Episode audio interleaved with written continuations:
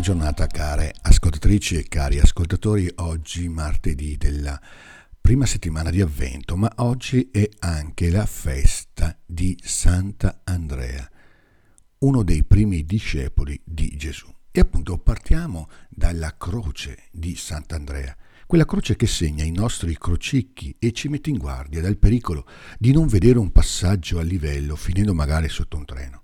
Ebbene, questa croce è la memoria della più importante, delle più esigenti croci della vita, che è la fraternità.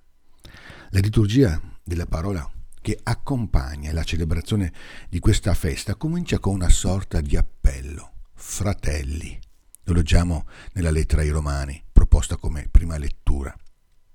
Nel testo poi del Vangelo, che evoca la chiamata di Andrea, per due volte si sottolinea come l'appello dei primi discepoli è legato in modo indissolubile a uno sguardo che si posa sul loro essere due fratelli, ci ricorda Matteo al capitolo quarto.